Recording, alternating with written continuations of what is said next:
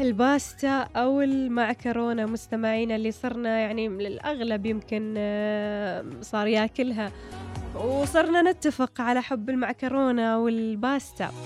طبعا مستمعينا في كثير من الروايات اللي تقول عن آه، إن الباستا البعض يقول إنها إيطالية البعض يقول إنها رومانية البعض يقول إنها صينية البعض يقول إنها عربية. وكثير من الروايات اللي آه، تكلمت عن الباستا. أول رواية مستمعينا اللي هي آه، الرواية الإيطالية وتقول أن المعكرونة مشهورة عالميا بأنها وجبة إيطالية بالأساس وهناك روايات تؤكد ذلك. هناك من يقول أن الباستا كانت من الأطعمة التقليدية في جزيرتي صقلية وسردينيا ومدينة كالياري والله أتمنى نطقت اسم آه، جزرهم صح وتقول هذه الروايات أن هناك وثائق تاريخية يعود أصلها لعام 800 ميلاديا وكانت تحتوي على وصفات للباستا المجففة المصنوعة من القمح الصلب وذلك كما ورد في كتابات العالم الإدريسي. أما الرواية الأشهر مستمعينا هي أن الرحالة الإيطالي ماركو بولو آه، أحضر المعكرونة من الصين إلى إيطاليا مع نهاية القرن الثالث عشر كما ورد في مذكراته. والإيطاليون هم الأوائل الذين قاموا بتقديم المكرونة كطبق رئيسي ومع بداية عصور التطور في إيطاليا كان يتم اعتبار الطحين والمعكرونة أطعمة للأثرياء فقط. لذا كانت المعكرونة متاحة للطبقات الأقل ثراء ويتم استخدامها في الشوربات حتى تكفي عدد أكبر من الأشخاص وكان يتم تقديمها أيضا في المناسبات الخاصة. هذه الرواية الإيطالية. نروح للرواية الرومانية. الرواية الرومانية مستمعين تقول أن هناك فريق يقول أن أصل المعكرونة يعود إلى العصر الروماني حيث كانت الدولة الرومانية تنتج ملايين الأطنان من القمح سنويا وعند تجفيف العجين وتصنيعه في أشكال مختلفة كانت تسمى ماركوني. ويقال أن المكرونة يتم تقديمها من قبل الجيوش الرومانيين خلال توسعة الإمبراطورية وانتشرت في أجزاء مختلفة من أوروبا. نروح للرواية الصينية. الرواية الصينية تعتبر المعكرونة من الأطباق الأساسية في الصين واللي تعرف بالنودلز وكانت تسمى في وقت سابق بإتريا واللي تعني الشعرية الجافة.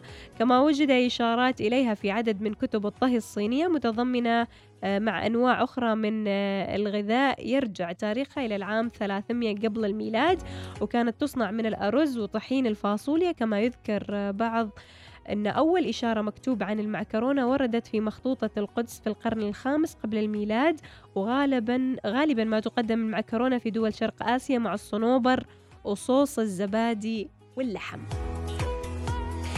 مساكم معكرونة أبو فارح ومساكم باستا بعد. نروح للرواية العربية مستمعينا.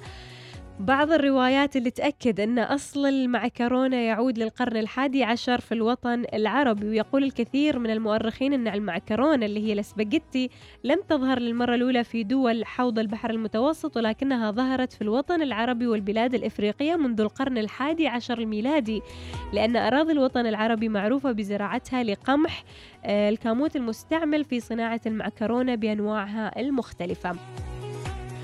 وبعد هناك رواية أخرى تقول إن عندما عاد ماركو بولو من رحلته في الصين كان الإيطاليون يأكلون المعكرونة بالفعل وعرفوها عن طريق جزيرة سيشل عندما وصلها الفاتحين العرب وجاءوا بها من ثقافتهم. وتقول بعض القصص القديمة أن امرأة ريفية عربية تدعى لبيستا هي أول من قامت بابتكار المعكرونة المحشوة واللازانيا. هذه بعض الروايات مستمعينا عن أصل المعكرونة وأصل الباستا ويؤكد العالم الجغرافي الشهير الإدريسي هذه الرواية. إذ ذكر في أحد مؤلفاته أنه رأى شيئا مصنوعا من الطحين يتم تشكيله إلى عدة أشكال ثم دخلت إلى إيطاليا وبالتحديد في مدينة باليرومو عندما كان العرب يحمونها. والله كثير من الروايات وكثير من القصص عن أصل المعكرونة والباستا. الأهم من هذا كله يا جماعة إن نحب الباستا ونأكلها.